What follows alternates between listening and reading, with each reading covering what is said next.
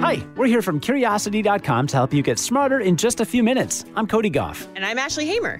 Today, you'll learn about how curiosity inspires the fantastic science communicator Alan Alda, and how you can let your curiosity guide you too. Then, we'll answer Cody's burning question How do toilets actually work? Let's flush some curiosity. Ashley and I listen to a pretty good number of podcasts, and one of our favorites is Clear and Vivid, hosted by Alan Alda.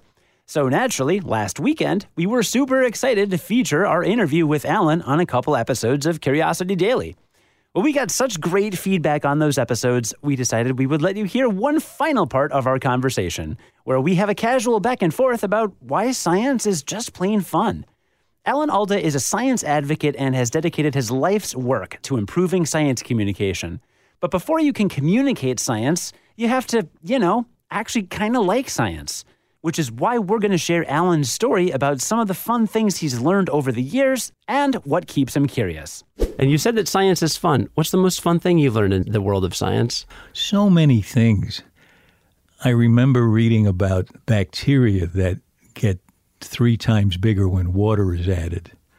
And I thought, this would be nice if you put a pound of them under your car and just squirt water on it. You can lift up your car and change your tire. Wouldn't that be nice? There you go. Yeah, but uh, but there's I'm I'm fascinated by um, how smart octopuses are. We were doing the show, the science show in uh, the aquarium in Naples, and half the octopuses knew how to open a jar and take out a shrimp and eat it, and the other half genetically did not know how to do that. One who knew how to do it swam in, opened the jar, took out the shrimp, and he was watched one time by the octopus who didn't know how to do it. And after watching it once, when he was presented with a jar, he went over, boom, boom, pop in the mouth the shrimp. Wow. That that's pretty smart to observe something once and know exactly how to do it. They're smart creatures. Then I saw a video of them dreaming a few days ago. I saw that. So I tweeted about that. I said, they're smart as whips and they dream. That's it. I'm not eating anymore. yeah. Yeah. And then somebody tweeted back, you shouldn't eat anything with a face. But I also tweeted out a video that I got, I think, from Nature. I forget where I got it. I also tweeted out a video of all the little creatures in a drop of water. And a couple of them had faces on them. These are little microscopic guys. I'm not going to stop drinking water. Right. I hope not. yeah. I mean, I, faces may not be the way to go. You maybe have to have another standard. When's the moment when you realize science is fun? Were you really, really young? For me, I, I was very young. I was. I just was curious. I mean, I remember as a young actor going up to many offices eh, looking for work, and I'd be standing in the elevator, and I would actually look at the bank of buttons on the wall of the elevator, and I'd think, how did they get there? Who put them there? How, how did they wire that? How does the wiring go from here, moving in an elevator, to some electrical place? You know, th- that kind of simple-minded. It's really simple-minded, but it's but to be curious about whatever you run across is helpful. It's useful, but it's also fun. I mean, it must we must have a very strong capacity for that, or we wouldn't have survived so well and so successfully as a species.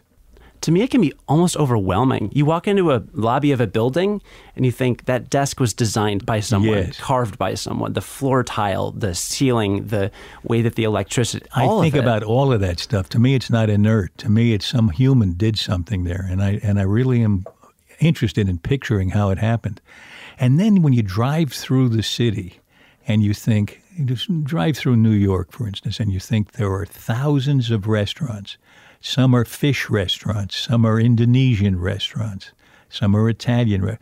This whole thing, this whole cultural thing that goes on one layer after another in time and space, where people are doing things and we expect them to be there, but they're only there because of many layers of people in, in, engaging with one another and doing things. We're, we're walking around in a living organism especially in New York. Oh my God, yeah. How are you not over? You're not overwhelmed by that ever? That curiosity that there's so many questions. No, I think that's why New Yorkers are able to block things out. and and you do in New York, everybody walks a lot, so you bump into people you know, which is fun. In in L.A., you crash into people you know. Alan Alda's podcast, Clear and Vivid, is produced by Graham Chedd with help from associate producer Sarah Chase. You can subscribe to Clear and Vivid for free on Apple Podcasts, Stitcher, or wherever you like to listen to your podcasts. Clear and Vivid makes us all more connected, better communicators, but it also helps to benefit the research done at the Alan Alda Center for Communicating Science at Stony Brook University.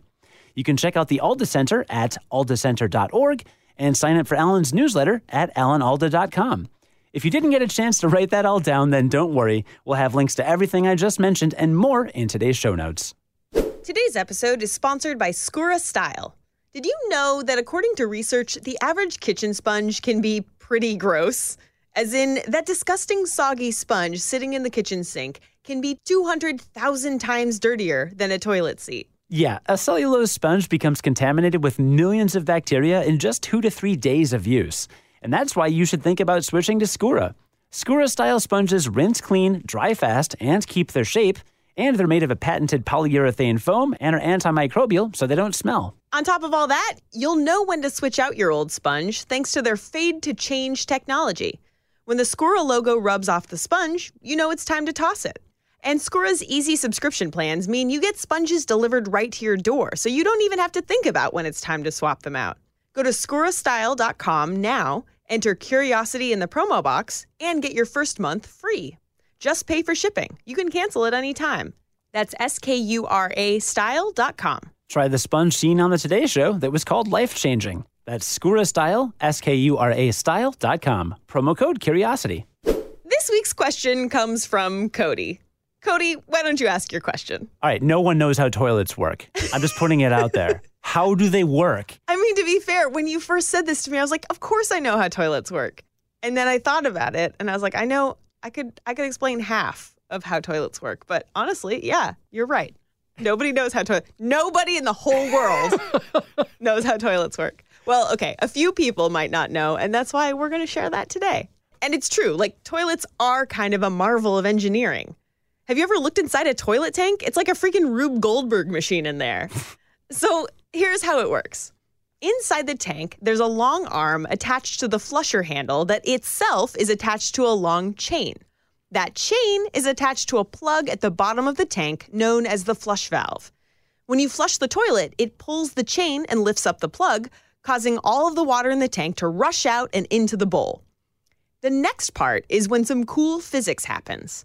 So, anyone who's ever poured liquid into a toilet bowl probably knows that it's nearly impossible to make a working toilet overflow that way. The water always seems to stay at the same level. That's because of a simple mechanism called a siphon. If you look at the back of your toilet, you might notice a pipe or a ceramic tube that's in an S shaped curve leading out of the bowl. That curve is crucial. When the water level gets too high, the extra pours down the vertical part of the S until it's back to its original level. But when you flush the toilet and that whole two gallons of water comes rushing into the bowl, the siphon tube fills up completely, leading to lower pressure further down the tube ahead of the flowing water and higher pressure in the water itself. That forces all that water out of the bowl through the siphon until there's nothing left but air. That's when you hear that telltale gurgle of a finished flush.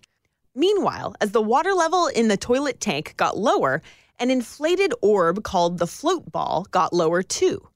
The float ball is attached to an arm that's attached to the water inlet valve.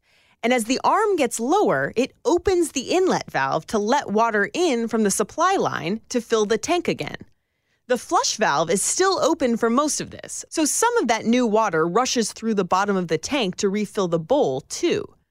Eventually, the weight of the water filling the tank forces the flush valve closed, and the water level rises until the float ball is high enough to shut off the inlet valve. Then, ta da, you have successfully flushed a toilet. I think I get it. Nice.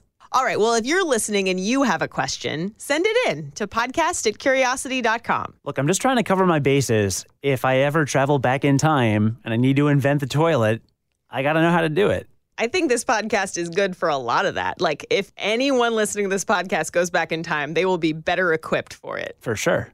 Before we wrap up, here's a sneak peek at what you can catch this weekend on curiosity.com. This weekend, you'll learn about what getting chills from music says about your brain, why power posing for confidence is a scientific myth, an AI generated music playlist that changes with your mood, why a feather, a bowling ball, and a neutron star all fall at the same rate in a vacuum, and more. Okay, so now let's talk about why today's stories were so fascinating to us. Yeah, well, I mean, knowing what makes Alan Alda tick and what drives his curiosity, pretty cool. Also, you showed me that video of octopuses that he mentioned, and it is pretty awesome. Yeah, we'll have to link to that in the show notes because it is stupendous. Yeah, this episode was also pretty cool for me because uh, now I know how toilets work, which I did not before. And before you email, yes, I know a lot of people probably do know how toilets work, but I know a lot of people don't. Literally, my brother in law is a plumber. So I know there's people out there, you mystical, magical homeowners that understand how to work things. Literally, the other day, I told my boyfriend, like, yeah, today I wrote about how toilets work for the podcast. Do you know how toilets work? And then he, like, just explained it. I was like, yep, that's that's how they work. I But never. he's he's real smart. he is. He's I- a smart guy. and I never said I'm a handyman. Today's episode was scripted, produced, and edited by Cody Gough. Today's episode was also scripted by Ashley Hamer, who's the managing editor of Curiosity.com. Have a great weekend and join us again Monday to learn something new in just a few minutes. Until then, stay curious. on the Westwood One Podcast Network.